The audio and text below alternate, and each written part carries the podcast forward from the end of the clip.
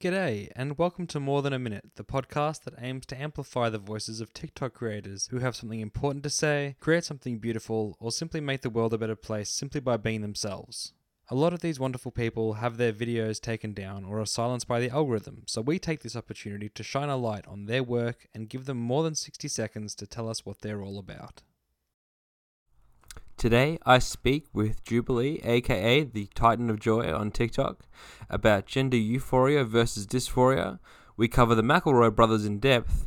We also talk about the ravenous desire for pickles that is the Spyro thirst, teaching English in Japan, and unconsenting thirst traps as a gross trend.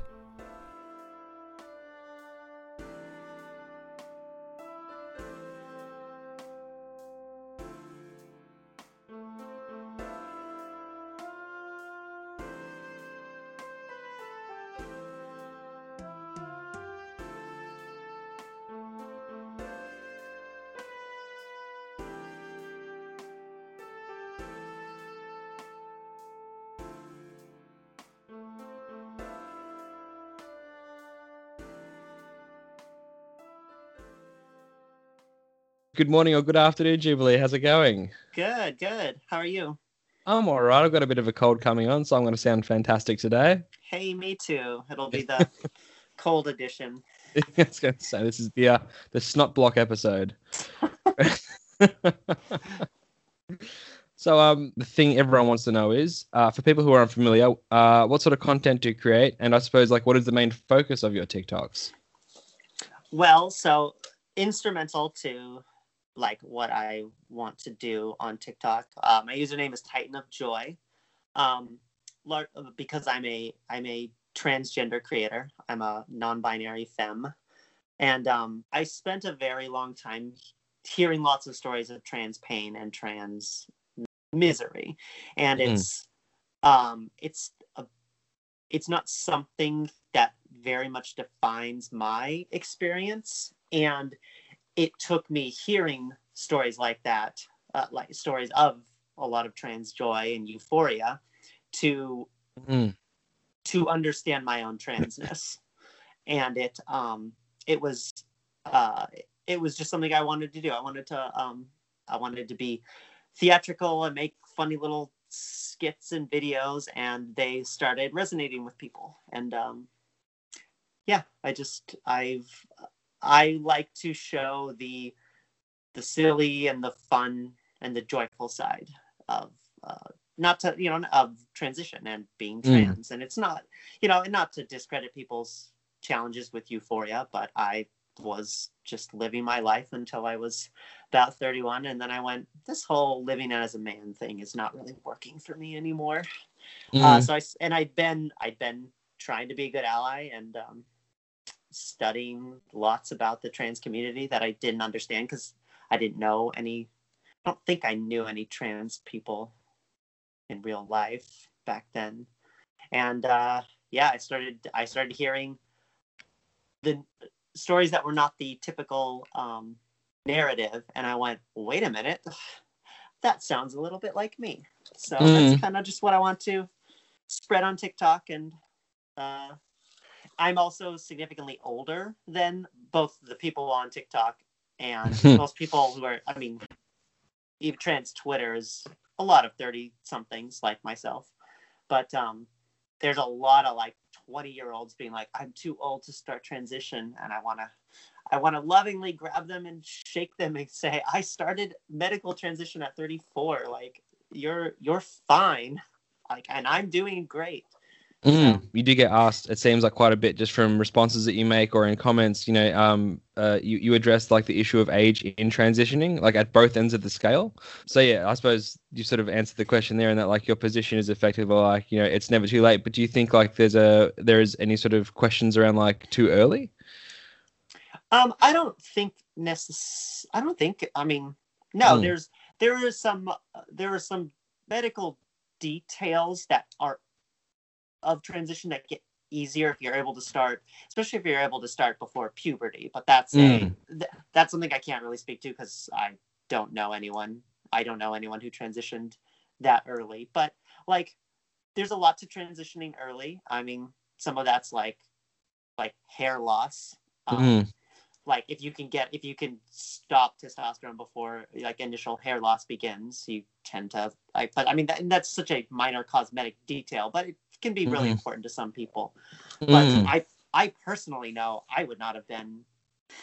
I I know I would not have been a strong enough person to transition at like 20 certain certain maybe 25 but like i couldn't have done that with um with a you know there parts of my family are supportive but parts aren't and um and it was really it, it was really good of, for me to start transitioning when i did. Um and Mm. it's i mean and to a lot of people who are kind of in that middle stage where they're like i don't think i can really pursue it right now i like to say hey if you like well two things. Medical transition is not when your transition begins. It's specifically a medical a medical thing that you start doing. Like you can be trans without medical transition or just before if you have to wait a while to uh, get out of a bad living situation or until you're more financially stable. Mm. um, and for me personally there was a great deal of comfort being like 34 and being like okay i've i've given it a good go. I like got married. I like had a bunch of different jobs. I've had a bunch of like personal styles. And like none of this is like working. I'm not just like 20 and sad because my life is is taking a little longer to get started. Like i've lived a hmm. chunk of my life and and to have that assurance that okay what's so much of my experience has been just an authenticity to myself and just wanting to be happy. And when i started to experience small flashes of gender euphoria as i was experimenting with style and presentation and names and hmm. pronouns i was like whoa what's this what's this new like baseline level of happiness that's coming out Mm. and it was uh it yeah it was it was really great i'm kind of I love that. right now. No, absolutely. Ramble on. Abs- I, I love to hear it. I think because you, you're probably one of the well, not not probably. You are the the, the first creator that I've seen, um, a, like trans creator who has spoken like at length on euphoria as opposed to dysphoria. I don't know that dysphoria obviously is something that like a lot of people struggle with, and it is like obviously something worth spending a lot of time talking about because it can be Yeah. debilitating. Um, and it can be like a really negative, oppressive part of you know someone realizing their their true selves. Um, but you really like talk a lot about the euphoria side of things, and again, it it, it ties in with your name, Titan of Joy. Um, you're doing a an excellent job. If that was your sort of mission statement, then um, mission accomplished. Because yeah, you you show the you show the light in a place where I think a lot of people fear the darkness. Yeah, well, and a lot of a lot of people use social media as um to like you know you make a small burner. It was real common on Twitter to make a small burner trans account and start following people and talking. And you'd like ch- uh, first place I changed my pronouns uh, was in my twit. It was in a Twitter bio because no one uh, no one followed me, so I didn't do that. But I think there's a lot of there's a lot of trans people out there just just watching trans content on um, on TikTok. And again, it's it's hard for me to like. I want to not ever discount people's struggles with dysphoria because some people, Mm. even some people that come out like a little bit later in life, like me, are like struggling with dysphoria for like decades, and I didn't, and that's and like that that's so that's like a great like it worked out well for me and Mm.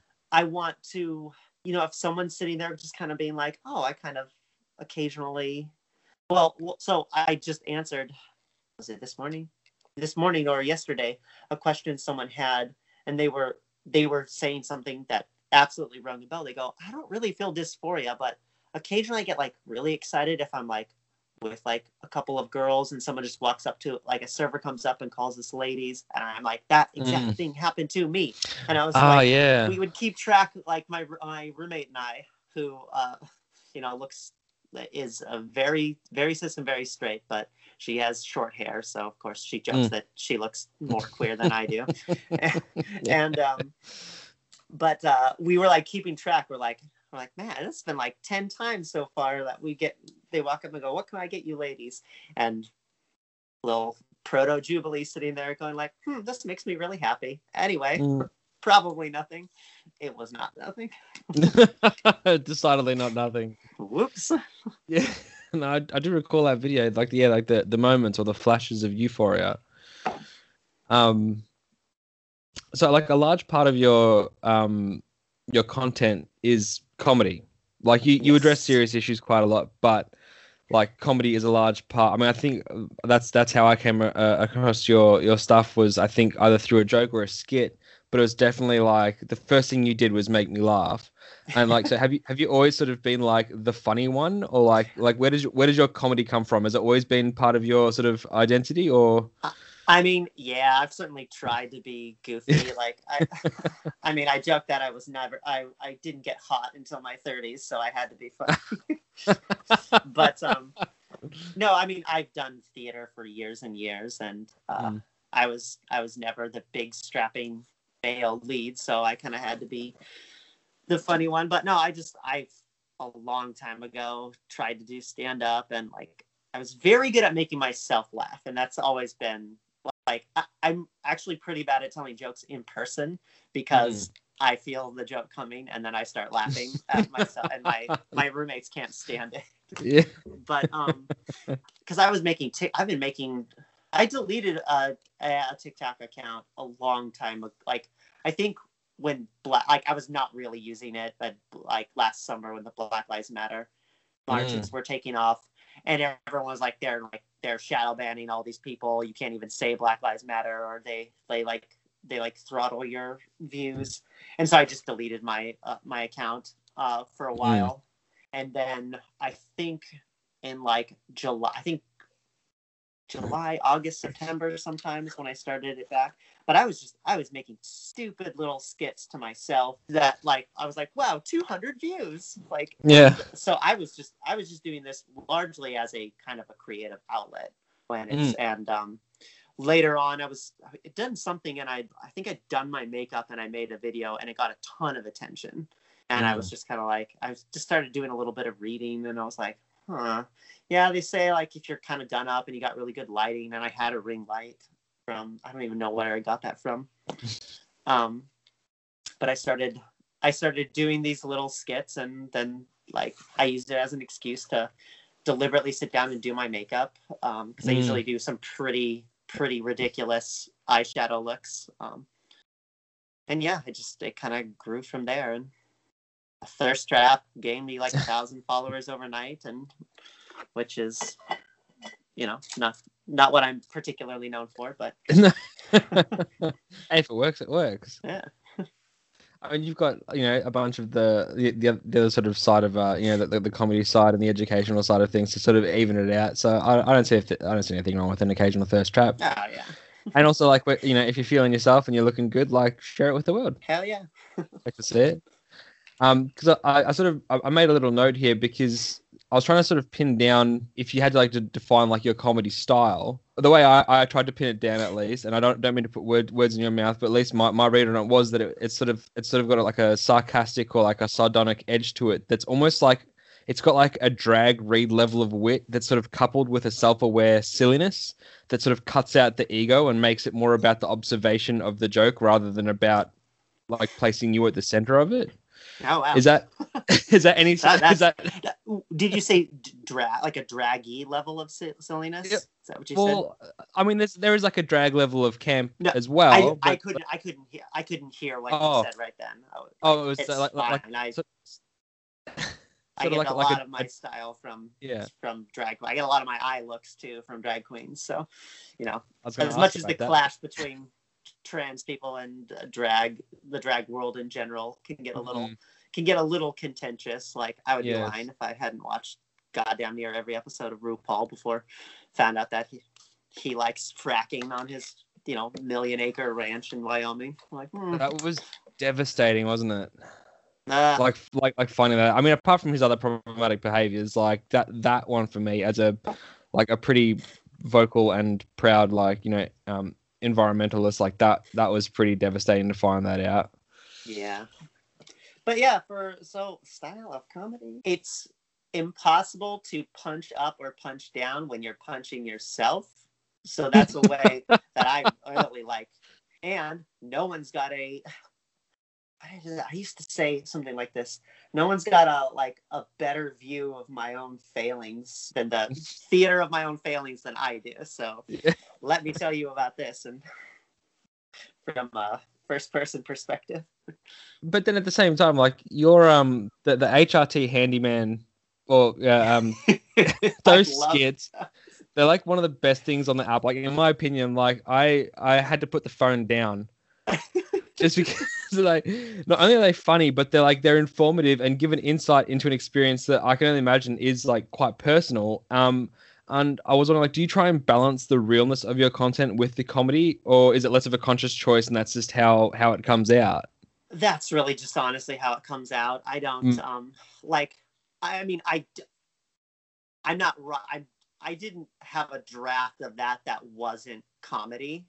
Um and I also just like I do a lot of Dungeons and Dragons so I like to keep my Mm. voice work flexible. But um yeah, no, I I don't do a lot of serious like skits like that. So it was always Mm. just kind of wanting to make some niche content and how did that even start? I shot that first one just in like an afternoon without really Mm. thinking of it. I just kind of wandered around and pretended that different things were part of, like, you know, and I go, ah, there's a lot of, there's too much to fit in one video. Maybe I'll do a second one. And, and that one Yeah. fucking blew up overnight. Well, And- and, deservedly so. It was incredibly funny.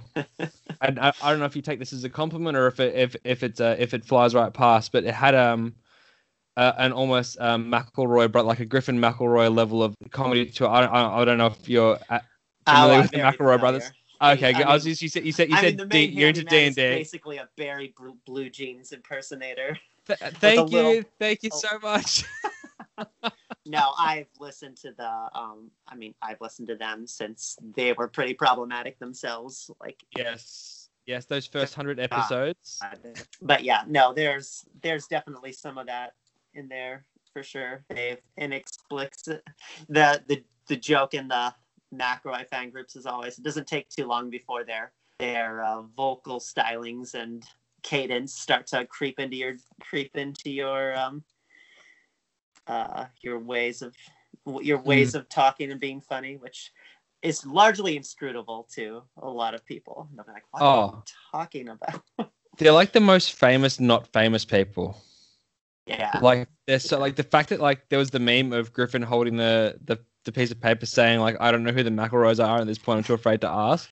And then like you know it got like shared into a Tumblr and like the notes were like the irony of this like being like I've just been informed this is in fact one of the McElroys. And like it is like it's very niche but if you love them you love them because yeah I, th- I was I got onto Adventure Zone first and then went back and listened to them, MBMBaM because you know they, they reference a lot of stuff and it makes Adventure Zone if anything more delightful because you get why Garyl the spectral horse is so funny when you find out their Yeah. obsession with horses and ghosts and like I, I'll never hear the word orb and not think about the horse they sent to college like you know yeah. without s spending too much time on one pod- podcast talking up another bunch of podcasters um yeah i mean the the, the journey that that you go i'm currently doing a re-listen to the balance arc in preparation for for season four um and I get something new and powerful out of it every time, and and this is I'm, I'm literally not just saying this. You can you can ask my wife if you need to, but um Lup as soon as Lup was revealed, she was my favorite character. Like I loved Taako, I loved him so much, not only for his representation, but but just because Justin, and this feels terrible to say, but Justin's I think is the funniest of the brothers. Like for me, like just his wheezing is enough to set me off. See, and that's like that's that registers with me so much, like the point where he starts laughing at a joke and they like Yeah. they make him finish it through his like Yeah. gagging and choking on his own seen- laughter. I'm like, that's a- so amazing. There's a video on YouTube that's literally just called Justin McElroy failing to tell jokes for five minutes. I die every time, every Oh, single that's time. Wonderful. what I put. It's what I put on when I just I really just need to like you know lift the mood. That's what I put that or like the uh, the outtakes from the MBMBaM show when that Oh, was still on. So good. Oh fuck, um, unbelievable. But yeah, I, I love Taako. But Lup, when she was revealed, and it was such a um like a non-issue to reveal that you know she was like a trans character. Like Griffin just like it wasn't even like a drop. He was just like, "Yep," and Lup decided that you know she identified as a woman, and that was it. On, on they went, and Taako was like, "Cool, I have a sister." Like that was it. That Spoilers. character also, that character very much uh, retroactively got very important because I have a I have a cisgender twin brother as well, Mm. and we both love the Adventure Zone. And I mean, Oh, Balance wow. Had completed long before I realized that, and kind of I think it did go back for a re-listen. And I'm like, I like texted him and I go, "Hey, so Taako Lup cosplay like in the future?" And Please, like, "Hell yes, absolutely." please, absolutely, please do that. Oh, that would be great. because um, I went as there was uh, a friend a couple of years ago had a Dunge- Dungeons and Drag Queens 30th, and uh, I went as Taako, and I wish I could still fit into that dress, but alas, we did uh, um i did uh one of those murder mysteries and it was an elaborate a really elaborate one and i did Taako voice the whole time and nobody knew what i was doing and that just made me go even harder Yeah. And yeah, and what a voice as well. And I I, I just re- recently re-listened to the uh, the the Adventure Zone zone where Justin addresses the fact that he started doing the voice independent of Taako's like without any thoughts towards Taako's sexuality, and that people apparently were reading him and saying, you know, mm, you know, it's a sort of a deliberately effeminate, like stereotypically, you know, gay, like like gay voice, and to make Taako gay is somewhat offensive. And he's like, no, he just I. I did the voice because it, it sounds like a friend who is not gay. Like it's Hmm. just he's got this ridiculous voice. So I started imitating that, and then I'm you know I had this decision that Taako was if is I, canonically like I know he's dating Kravitz, but I'm not sure is he canonically gay or is he bi? uh i don't know i mean Yeah, I haven't I haven't looked that deep into it. And does it really matter? I suppose. da- i don't think there's been any romantic twinge anywhere and i'm and like they've said i imagine talking uh role-playing romance with your brother might be a little uh Yes. challenging. Only only worse the only thing worse was when uh when you know obviously playing with their dad and and and Clint decided he was going to sweet talk those vines. Leading Oh, leading to a, a, a classic i'm in hell i've died and i've gone to hell from justin. Um i'm in hell.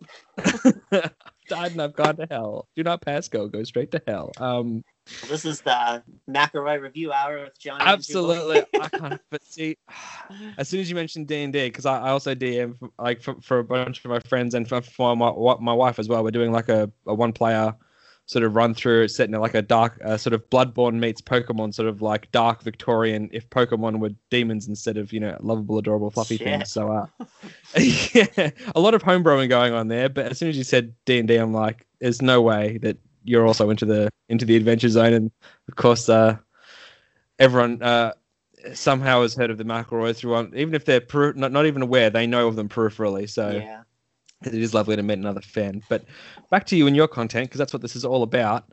Um, what would you say is the biggest problem or misconception that you uh, either encounter or try to address in your videos? Like, is there one thing that really sticks out that keeps coming back that you have to keep sort of hammering home to people? Um, it, it's not. Uh, I find as my presentation has, especially over the last year, which is the entirety of my me being any any size of a creator on TikTok, is my extremely. I won't even say extremely, but I I would call myself. I do identify as non-binary, and that and I have no problem with people using she, either she/her pronouns or or feminine gendered words when describing me. But sometimes I feel like my my represent like I worry that I don't look like an NB to some people, and like and sometimes I'm like I've I've had one or two people sort of call me out and be like, "Hey, but NB this this this," and I was like, "Well, I mean." NB is whatever, like I'm an NB. Like you can't tell Mm. me that I'm not doing it right. But like I also super understand like NB tends to be a very androgynous thing, and that's that's just because my pre- my presentation and style are very different from my um, the stereotypical thing that people tend to expect from a non-binary person. Um, So Mm. that I mean, it's not a it's not a huge problem, but there are times when I I do I can basically sort of tell when someone is making a making a comment that's that's very much viewing me as a binary trans woman rather than a Mm. feminine NB person. And Mm. and like it doesn't feel like it's not like I've only had like maybe one or two people be like, "You're doing this wrong," and I'm like, "Okay, whatever." like, like, like As I if it's up to them. uh, someone told me I had to have a, a pronoun preference, and I was like, I really don't, bud. Like, like I promise. you can have a pronoun for like, and it's like it's not even. Yeah, it's just a thing where it's not even a um, not even a uh, discussion. And then, Hmm. like, sort of conversely, occasionally when a video does get a little like I say this only semi derogatorily, but when it gets a little popular on like a more normie part of TikTok, it tends to be just kind of my yelling in my car and i Mm. think people think that i'm just like an effeminate gay man and i can like it's just it there's just very different styles of confidence and not like i get genuinely very little hate on there.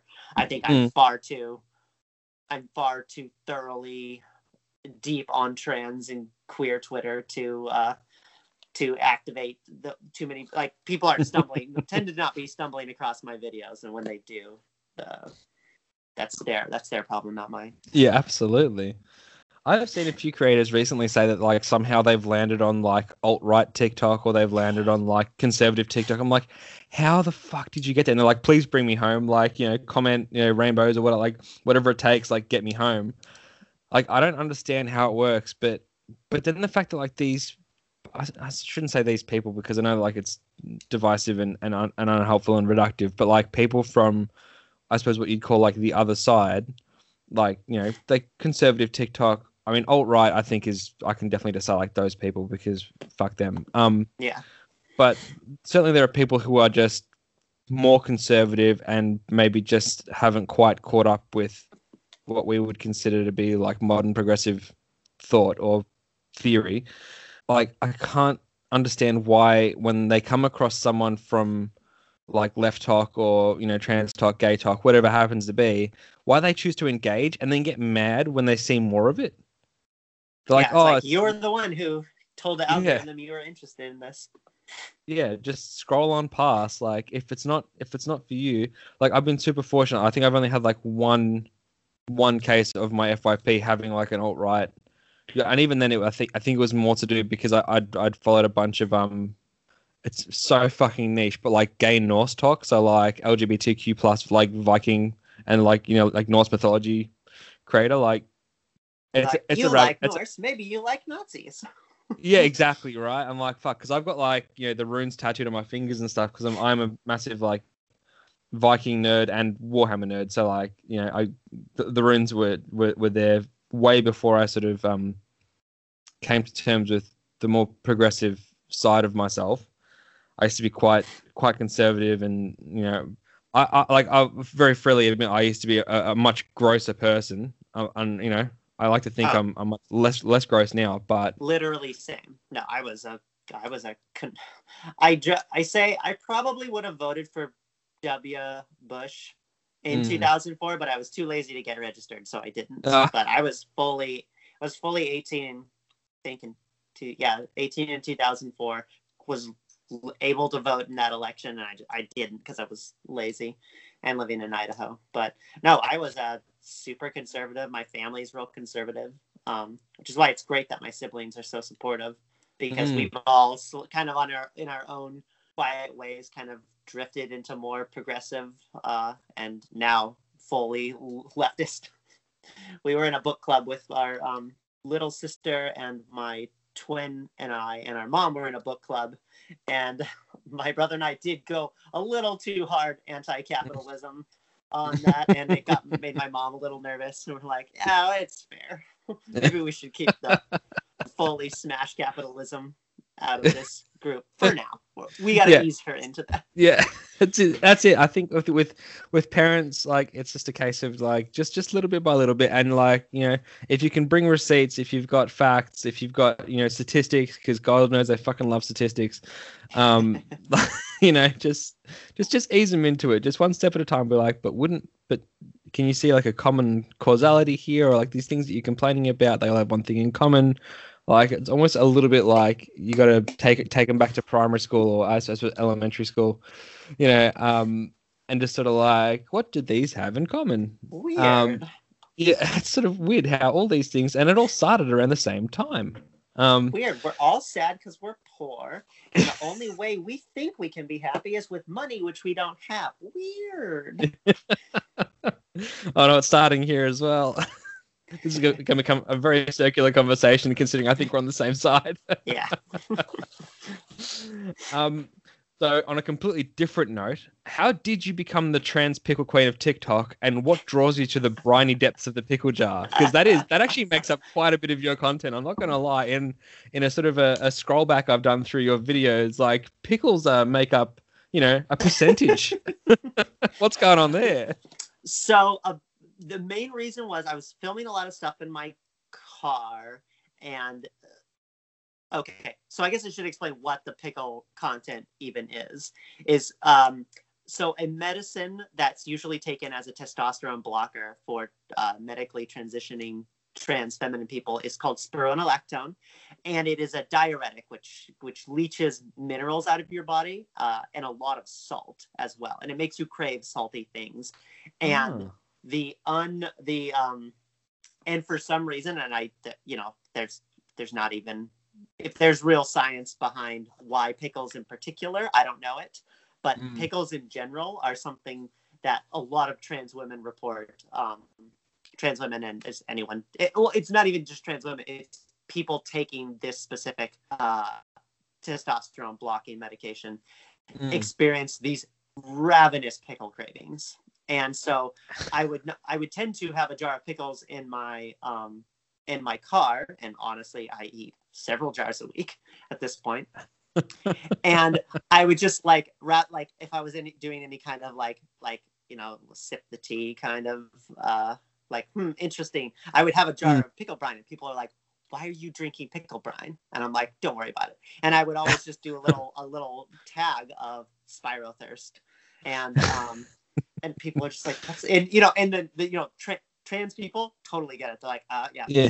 thirst and people are like what's the spiro thirst they don't Yeah. understand um and so i started making some videos and i had uh i had an initial pickle blow up in in over a kind of normie joke but then the then during it i took a took a jar of pickle juice and just took a sip from it and people were asking the question so i made a video calling myself the trans pickle queen of tiktok apparently and Mm.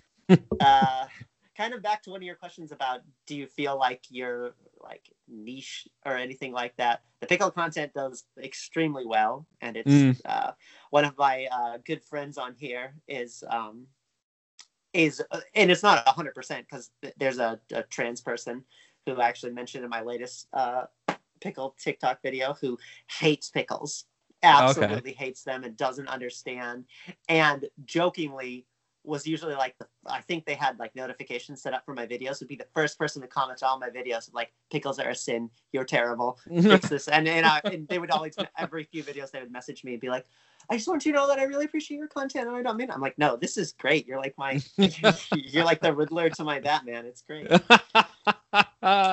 but so I created a um I was doing a series of more elaborate sort of trans educational videos and I wanted them to be just a little sexy so I started joking that like these videos were all starting as I was finishing as I was finishing hooking up with this jar of pickles or Mm. that I was on like I was swiping right on Grindr and I matched with a jar of pepperoncinis, which usually isn't my vibe, but eh, whatever. Quarantine is long, and I, I don't know that I've actually I turned turned it to private because I was like, this is a little too far.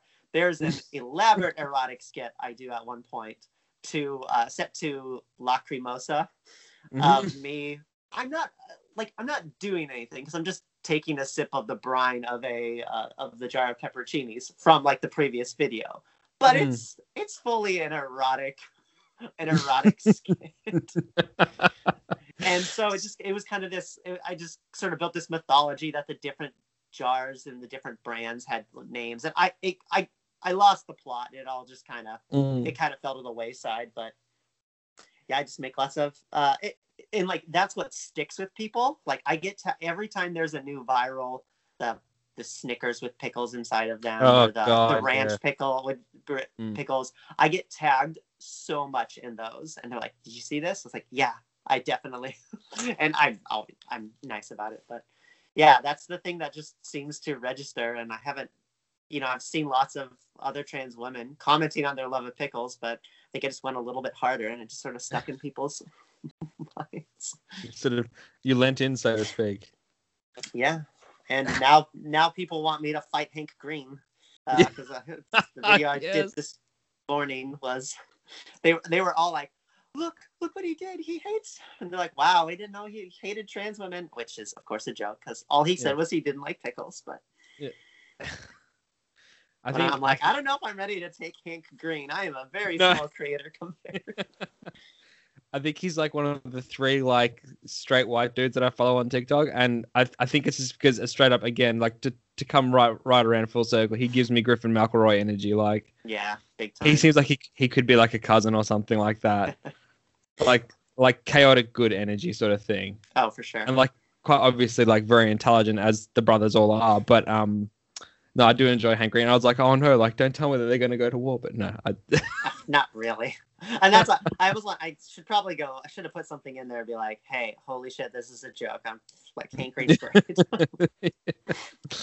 I saw the Cool Ranch pickles that you did, but the Snickers pickle I became aware of. Uh, Jan, uh, I'm not sure if it's Jan Icon or Janicon. Hi, this is Editing John. Uh, it's actually neither. It's pronounced Janikin, and you know this because you speak with him in an upcoming episode. Now back to Jubilee. He's a, a Canadian creator from um, from Toronto, and uh, yeah, he basically just does like blind duets. That's a lot. Of, a lot of his content. I mean, he Oh, does okay. these great like li- little vlogs as well. Um, and it, like incredibly funny creator.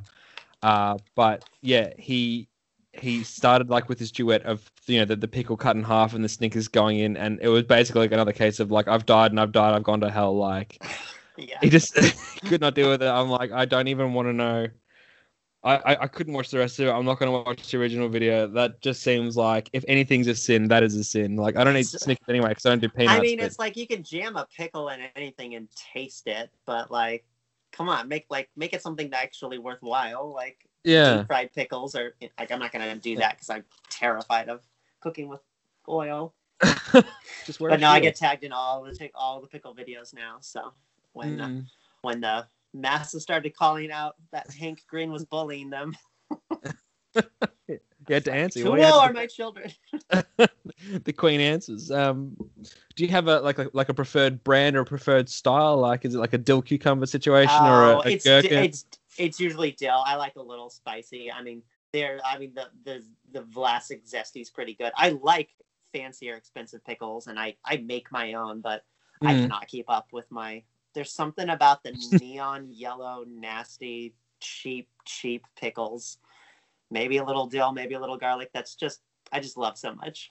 Um, The Claussens are. I mean, yeah, it's it's kind of just when dealing with that hungry, you kind of buy whatever you get. Oh my God, Mm. their gas stations around here sell like the individual gigantic pickles in a bag with brine. What? Yeah, so they they just have these in coolers and stuff. And there is a Tapatio, which is uh, I don't know if you have it over there. It's a hot sauce. They're Tapatio branded pickles over there. Um, there's not really Tapatio in there, but what there is is capsaicin oleoresin, which is the active ingredient in mace Mm. in there just to make them crazy spicy and not even just not even like flavorful. They're just burned. Just- and I don't know why those are so good. It's just it just hurts. Bit of a Oh, I masochistic streak, I guess. I cannot join you on that journey. I'm I'm I'm averse to spicy food. More for me. yeah, absolutely. I'll, I'll take a classic, uh, a, a polskie ogórki, which is the traditional Polish dill cucumber. I, I don't know. I think they, they sort of get conflated with like the Russian style. Um, I mean, same as our um, like the pierogi, like the the the, the dumplings. Um, Are they like yeah. actually fermented too? Because Yes. most. Oh, okay. Mm, Oh, I mean, fermented foods are fantastic, and fermented pickles or something. They're not super popular over here. I mean, I'm sure I Yeah. can find them. I might go looking for them today. Yeah, now But, uh, I'm yeah. thinking of pickles. sorry. yeah. I, I guess that I, yeah, now I'm thinking about them too, just because my my dad's mum, um, my babcia in Polish, um, she used to yeah make her own, you know, because she had the veggie patch at the back. Classic, you know, like Polish, well, like you know, classic European migrant story. Moves to Australia, like tears up the back lawn and just plants like a veggie garden so she can feed yeah. the feed the kids with uh with stuff that she's grown herself. And yeah, obviously the grandkids used to come around and it was always rye bread with uh with pate on it, and then um Mm. you know thick slices of uh of of uh, soft cheese and um and yeah and and the traditional pickles. And no one else Oh got i was like the, i was the only one of the grandkids that like got into the pickles. Like i don't know why. There was just something about that like like you were saying like the salty the saltiness the brine the dill. Like if if i come across a cucumber that hasn't had at least dill like look at it like i'm just not interested. That's awesome. So uh, something that I think we talked about. I mean, you've definitely talked about in your videos, but and, and we we touched on briefly before we started recording was that you spent some time living in Japan. Yeah. Um, what was what, what's the context? Like, what's the uh, what was the, the reason for that? Like, what was your Oh. your time abroad like? So, I mean, part where I went in Japan was I was following a girl, but Mhm. um, I studied Japanese in college a little bit. I was a big anime weeb, but actually like learned a little bit of Japanese, and I applied to the JET program, which is a uh, it's through the Ministry of Education in the country, and you just you go to usually a pretty rural part of the country, and Mhm. teach along alongside their English teachers there. And so that's what I did. I did that directly out of college. So I was, and I graduated early. So I was 20 when I went over there, and I lived there until I was 23. And I lived for two years in uh, a little place called Hirado, Mm. uh, which is like 90 miles from Korea. It's so far in the south. Oh, okay, Nagasaki wow. Prefecture. And then Yeah. the last year I lived in Nagasaki City proper Oh wow. and it was great. I was, I, I'm yet to make as much money as I was making back then, which Yeah. uh, just, and uh, yet to have an easier job than I did back then. But it was, you know, it was challenging to live in the boonies, but it was, it was fantastic. It was Mm. literally a great job. It's it's something I I wished I had done as as a younger person. Like not only continued language studies, but get into Japanese language earlier because I only sort of I only went to Japan for the first time in 2016 as uh, uh, when I was touring with the band, and prior prior to that, my only ex, like exposure to Japan really had been like through movies, TV, and and anime. Yeah. Like an- anime was the closest I'd come. I'd never knowingly eaten Japanese food. Like obviously I'd had teriyaki, but I'd never made the, the connection there.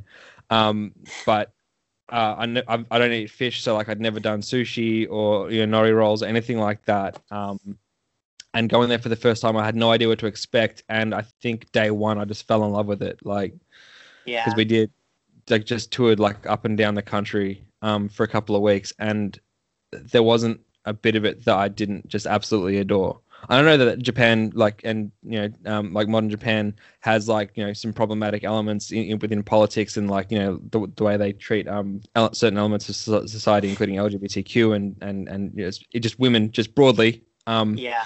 Yeah. The But- misogyny is pretty rough over there. yeah the the conservative element within their sort of um like political and moral um code is is um i suppose to our to, to our eyes like problematic but culturally and i like i just i've i've never eaten as well or as happily as i've eaten in Japanese food japan is so good. and it's so and I hard also- to find I also yeah don't eat fish, so I'm like, uh, dang, now I'm hungry. sorry it is um it is so hard to find like like good authentic Japanese food outside of Japan. I know it sounds like such a wanky thing to say, and I'm I'm from Melbourne. I'm from literally like the the city of wankers. Like we're known for like being over the top about like coffee, about like craft beer, like you know, like we're effectively like the Portland of Australia. Like I was gonna say like Seattle or Portland. yeah, exactly. Yeah, like the hipster scene here, like we have entire neighborhoods that are just like hipster neighborhoods. Like if you don't have a mustache and like a longboard, like don't live here. Like if you don't own, if you don't have a tweed waistcoat, you cannot rent here. Like it's it's that sort of level of of of, of wankery, so to speak. So it does sound silly to say that, but there are only a couple of places, and if we eat Japanese food um, in the city, uh, then we like insist on going so like making sure that it is actually owned, run, and cooked by like Japanese people, like Japanese expats, because a couple of places we've gone to, people are like, oh, it's really, really good. It's like, have you been to Japan? They're like, no, but it's really good. Trust me. And we go there, and it's like, like obviously, through no fault of their own, like this, the staff are obviously not Japanese, and like the cook obviously is in Japanese. I'm like, this is the equivalent of like white person Chinese food, but it's white person Japanese food. like the level of deep frying is obnoxious. and I'm pretty sure these edamame have been microwaved, but I just don't. I just don't trust my, my my trust levels on people's recommendations for Japanese food have severely diminished since experiencing the real thing. Uh, like good ramen, so Oh. good. And yeah, most of the places like there's good ramen in Seattle and Portland, but Mm. we've gone places around here and people are like, they do really good food. It's exactly the same thing. And I go and I get it. I go, this is like boxed ramen broth. It's Mm. not the it's not the emulsified fatty tonkatsu broth. Oh, Oh, the 24 hour brew on that on that tonkatsu. Like I, I admit, like again, I think just because the miso to me, I know like the miso base like is not like seafood based in any way. Like it's just soybean, but for some reason it still tastes some like a little bit fishy to me. Like I, I yeah. yeah, I, I just have an aversion to anything that tastes like it it came from the sea. I'm I'm a mountain and forest boy. Like I was you know, I, I was raised in the trees, so like I can't I can't really deal with anything that comes from the uh, from the water. So I've always been a, a fan of tonkatsu. Like a chashu tonkatsu ramen is my my go-to comfort food if I'm having a rough day, and you, you cannot beat that. You know, it's been in the pot for the last 24 hours, just brewing and bubbling away. Authenticity. So yeah, I mean we've we've tried. Bless us, we've tried to to recreate it at home, but it is difficult considering we eat vegan at home. So Uh, it's- yeah. it's- yeah, my, my wife's vegan, so we and I do most of the cooking, so we tend to eat vegan most nights, and then I'll just add add meat or add dairy depending on um on what we're having. But trying to recreate vegan tonkatsu has proved to be a challenge. yeah, the broth alone, but Mm. I did I made the alkaline noodles where you like have to bake baking soda again to like change the chemical properties of it. And then I ruined someone's batches of cookies because they saw baking soda or they saw baking soda on there even though it's just baking soda twice baked. And they're like oh yeah, Yeah. baking soda. And they threw it in something their cookies and the two cookies turned out so weird. I was like Yeah. oh yeah that's not baking soda anymore. I I cooked it. It's I don't even know what that actually does, but it makes the yellow the yellow noodles and you have to like make an, a a basic noodle instead of an acidic noodle, which is hard and I don't have a pasta press, so it was just hand cut ramen noodles, Yeah. which was awful. I mean, it sounds like it sounds fascinating though, like the process of, of making it yourself like that. yeah. No, I mean it was it was it was very fun and uh, you know but yeah, pasta is just without a proper pasta roller and even those are apparently really hard to use. Yes. Something I was going to ask you about before we sort of you, you very briefly touched on it in terms of like you're talking about your personal style, um, and how you've gone through several iterations and everything. Has makeup only been like a more recent sort of development for you, or did you sort of experiment with makeup over the years before, like beginning um like the transition? Um, makeup was it was always interesting to me. I mean, I've done a lot of theater. The um, Mm. the- Yeah. that's always the the thing that kind of gave me a nice leg up when I fully decided to start trying some actual feminine makeup looks was I got into the very basic makeup through theater about six years ago, and because I was I this story is I was in a show and 14 men and there was one one like college intern doing the makeup and the guys needed everything done. So I, I went home and like had my roommates show me. I'm like i'm not gonna i'm not gonna be the person who can't even put on their own whatever. And so i learned how to do my foundation and eyeliner and i think that was all we were eyeliner and lips. And Yeah. so but makeup is you know feminizing makeup was something i kind of tried to do not like full on like drag contouring or anything but i thought about it but also as my style has slowly become more feminine especially over the last year and so now it's kind of like oh i'm probably going to wear some makeup every day but i drive a school bus so i'm not like putting on a full face for that. Mm. but um and so so personally it's just been that like it was always a really big um ordeal. Like it honestly takes me like was taking me like two hours to put on a full face of makeup because I was just slow and bad at it. And um, something I started doing right as my TikTok was uh, was starting to blow up was I had like I like I said, said earlier I was doing I done a few videos with makeup and those seemed to have gotten a lot more positive response. So I sort of combined these two things and said, "Oh, I'm going to do my makeup and do like every day for TikToks or, or just when I go to film a bunch of things, I'm gonna sit down and actually do my makeup." And I started streaming it occasionally, but it was it's how like doing it every because it was taking too long to do normally i was um i was like unwilling to usually commit to that i'm like hmm, do i have two hours to do my makeup and then like probably eat something because it's taken too long and then start filming then try to be creative and film things or is that too much work? And i was like no i'm going to sit down and do my makeup every single day for i had like a week off. i think i did that over a christmas break or something. Mm. i i think i did my makeup like five days in a row and was like oh i'm like i'm i'm shaving time. I can because i usually do it on stream. I could see how long it took me every day to to do it and i was getting better and getting faster.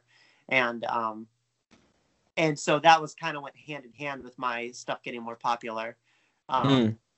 and they kind of fed off itself and i i just i got i got really good at eyeshadow which i hadn't been good at before and um yeah it was just it's now now i pretty much i don't wear a lot of makeup at work but i usually do eyeliner and eyeshadow every day even though i'm Mm. getting to work at like 6 in the morning but i'll Yeah. i'll throw a little eyeshadow or i'll throw something colorful and a quick liner on or something like that Yeah.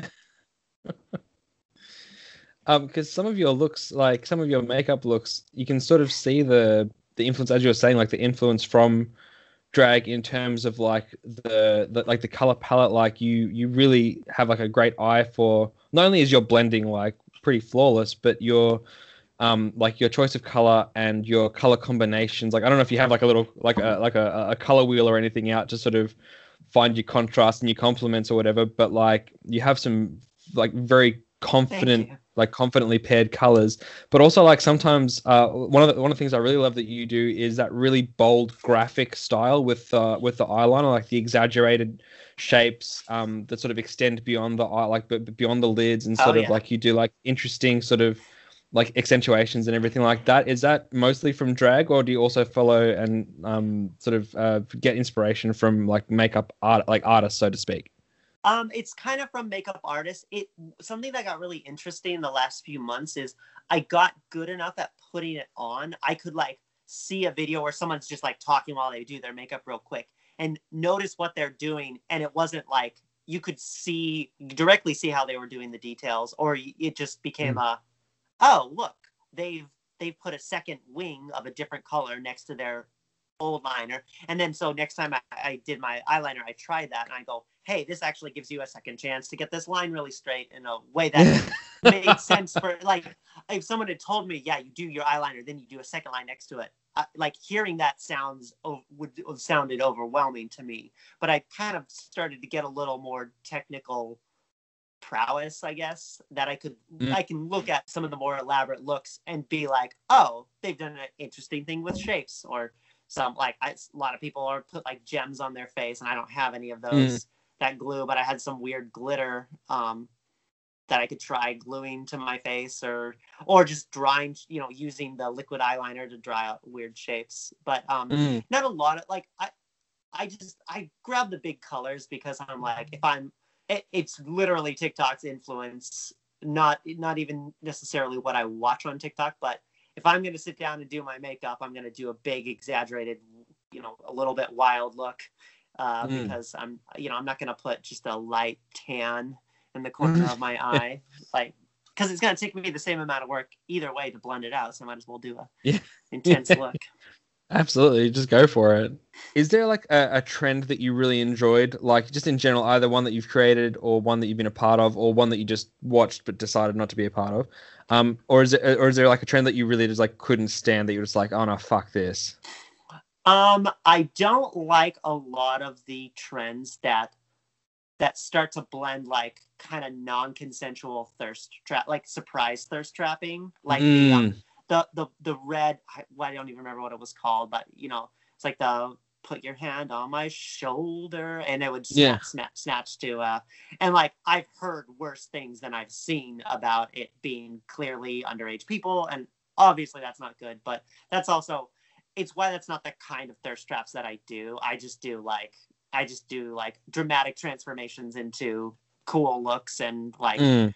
y- you know you you can see that it's a thirst trap coming but it's not like i don't know maybe that you know and maybe if you know if i know what i'm doing maybe it's not that different but it feels i think it feels sort of spiritually a little different just to be like Yeah. my thirst trap is going to be that i look cool but you know you, you know what i mean I'm j- and i don't like you know there's weird random sounds that i hear that i don't like and it's it's Mm. for far it's just me being older and I hear some walkie slush or whatever that was, and I go, I don't even know what the fuck that means, but I don't like it. Yeah. um, as far as trends that I like, the bisexual pirates last summer Oh, was that was giving me life. I love those. All the Montero memes from like a month Yeah. or two ago. Oh. Uh, yeah, those are delightful.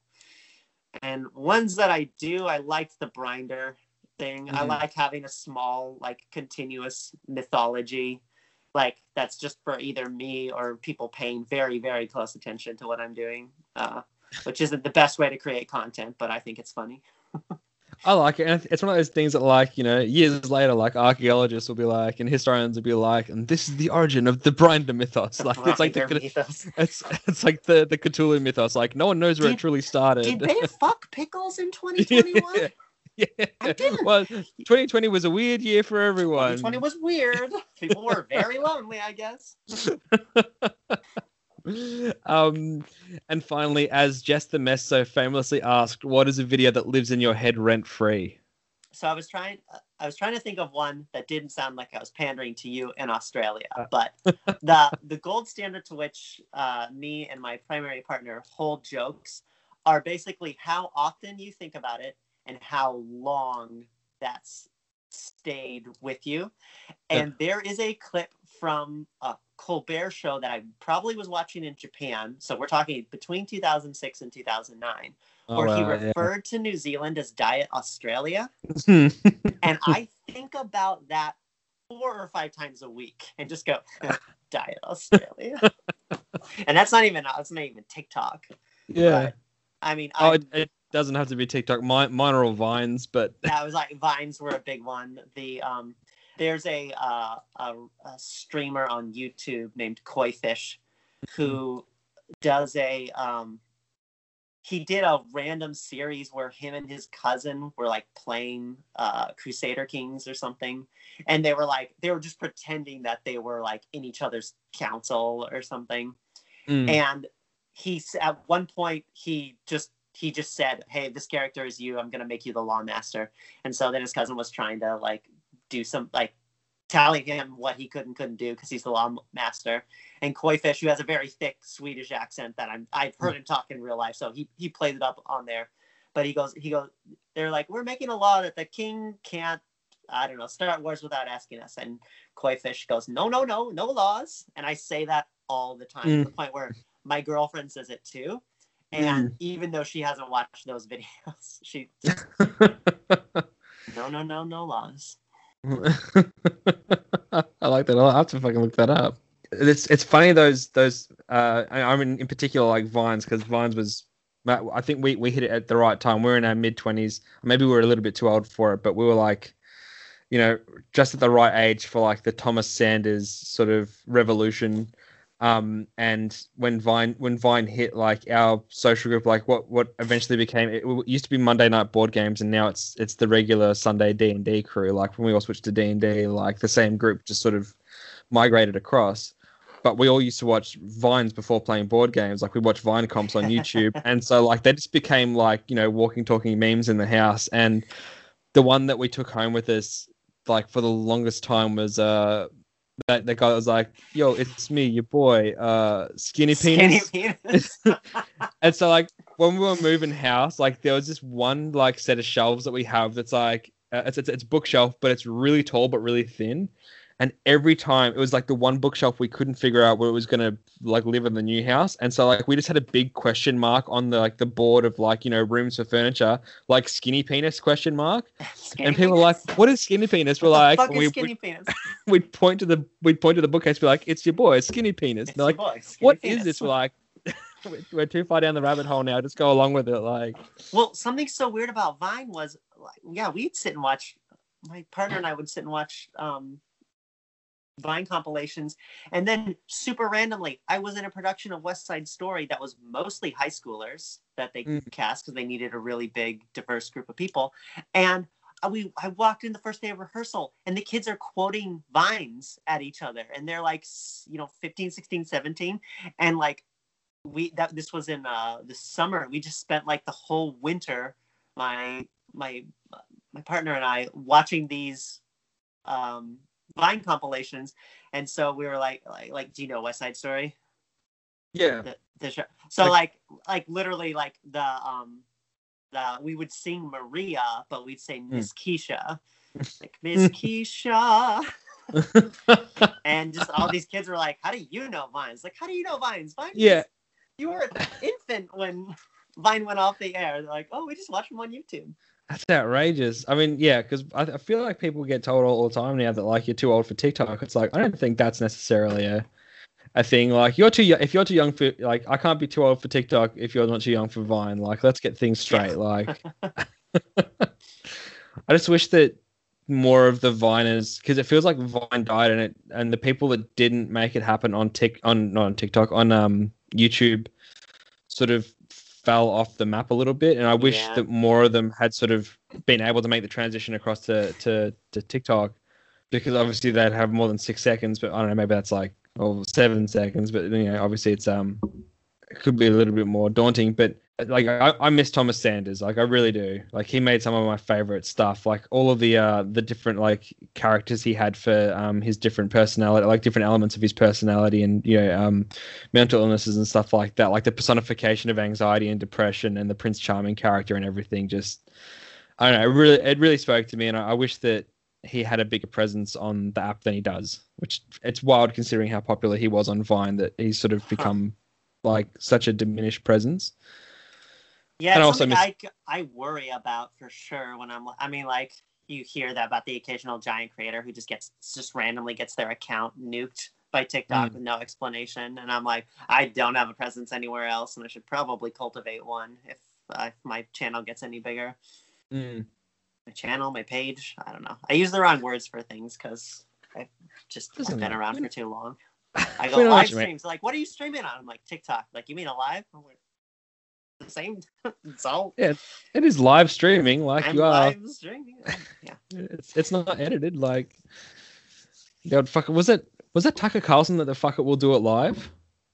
Uh, that was uh, that's Bill O'Reilly. That's a Yes, that's right, It's yes. like Bill O'Reilly before he was even on. He was just a local. That was just a local thing where he's yeah, fuck it, fuck it, I'll do it live. I thought that, that using that as the the title for a uh, a live CD, like a live album, was one of the funniest things that like a punk band ever did. They like literally they literally called it like "fuck it, we'll do it live," and I didn't get the reference, and then like I went looking for it to see if it was like available yet for you know for sale, and I found that clip. I'm like, oh, I get it. it's a reference Oh, to it, a like a joke. really old clip. I get that now.